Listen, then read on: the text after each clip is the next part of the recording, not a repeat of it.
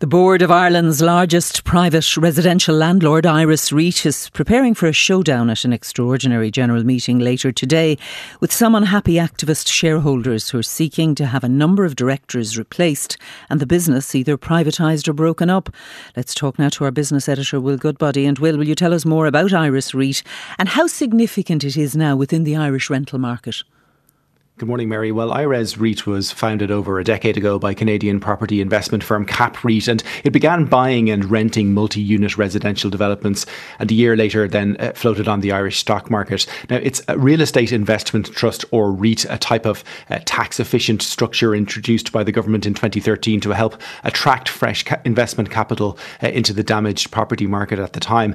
And since then, IRES has grown into Ireland's largest private residential landlord. Here's uh, Lorcan Sirr, he's the senior lecturer at TU Dublin and uh, currently visiting professor in the University of Galway. It's the last REIT standing now at this stage. It has just under 4,000 uh, units rented, I think, in about 40 blocks.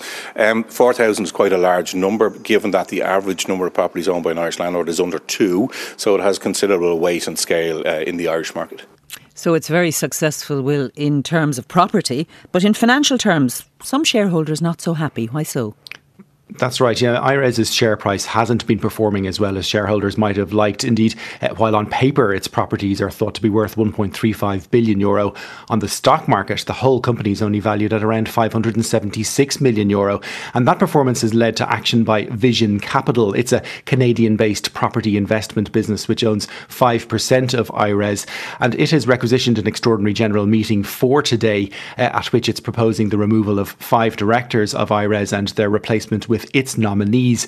It's also proposing a resolution which, if passed, would require IRES to pursue a strategy that results in either its privatisation or the sale of its assets altogether or over two years. Here's John Cronin. He's a financials and property sector research analyst with Stockbrokers Goodbody. Vision's core arguments come down to two fundamental points, effectively. One is that the REIT structure is not an efficient or viable structure from the purposes of public equity investing.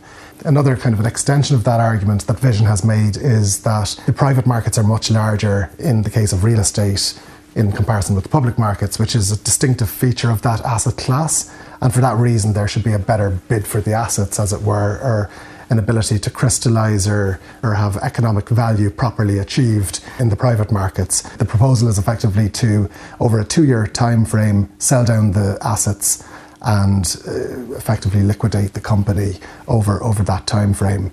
Now, you know, it is more nuanced and you know, there, there are question marks around the ability to sell all of those assets over that particular time frame. So, what's IRES saying in its in its own defence? Well, IRES's board has come out strongly to defend its performance, as you'd expect. I mean, it claims it's con- it continues to deliver its strategy and has warned that if Vision succeeds, it would put the value in the business at serious risk. But it has promised it will initiate a comprehensive strategic review of its own uh, that will consider the full range of options for the company in order to maximise value for shareholders. And these could include new initiatives, consolidation, mergers, uh, a review of its status as a stock market listed REIT, uh, the sale of the entire company, or selling assets to return value to shareholders. Two prominent shareholder advisory firms have backed IRES's board, and that could sway other voters. But uh, Vision Capital does have the support of IRES's largest shareholder and founder, CapREIT, which owns 18.5% of the company. So it is unclear which way it'll go today, particularly when there are questions about whether Vision Capital's vision is actually deliverable. Here's John Cronin again. I am somewhat cynical in terms of some of the Vision arguments, what Vision is seeking to achieve here. The voting at the EGM on Friday, the proposal or the resolution rather to effect a sale of the assets over a two-year timeframe requires 75% of shareholder supports. That that seems unlikely to be achieved, but it is less clear as to whether the resolutions with respect to director replacements will, will be affected. There, are, there is a possibility that that will happen. And I guess the cynicism I refer to is, you know, the nominee directors will clearly, if some or all are voted in by shareholders, will you know have to make a more informed assessment once they have access to the materials of the company, and that view on the the achievability of uh, a, a widespread asset sale over a two-year time frame may yet be re-examined in that eventuality. But surely, well, no matter who wins today, there is a possibility now, isn't there, that IRES could sell some or all of its properties in the future, and that's a worry for tenants. Well, there are a lot of caveats at play in all of this, Mary, but a sale of properties could, I suppose, theoretically be a possibility in time. Much would depend on who would end up uh, buying them. Of course, uh, Vision Capital has suggested the government might, but government sources have indicated that's unlikely as IRES's properties are almost fully let and its focus is on delivering additional capacity. There also isn't a huge demand from institutional investors right now for multi unit residential properties, but either way, there is protection there for tenants. Here's Lorcan Sirr from TU Dublin and University of Galway again. Under 2016 legislation, the tenants are protected. So if a landlord goes to sell 10 or more properties, uh, they can't evict the tenants.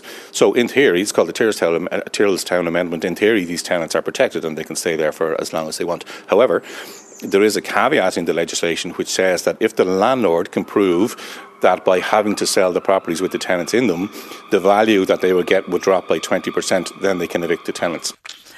So there's no certainty at all at this stage that IRES will either choose or be forced to sell any of its properties, but certainly tenants will no doubt be watching developments with interest. Will Goodbody, for now, thank you very much.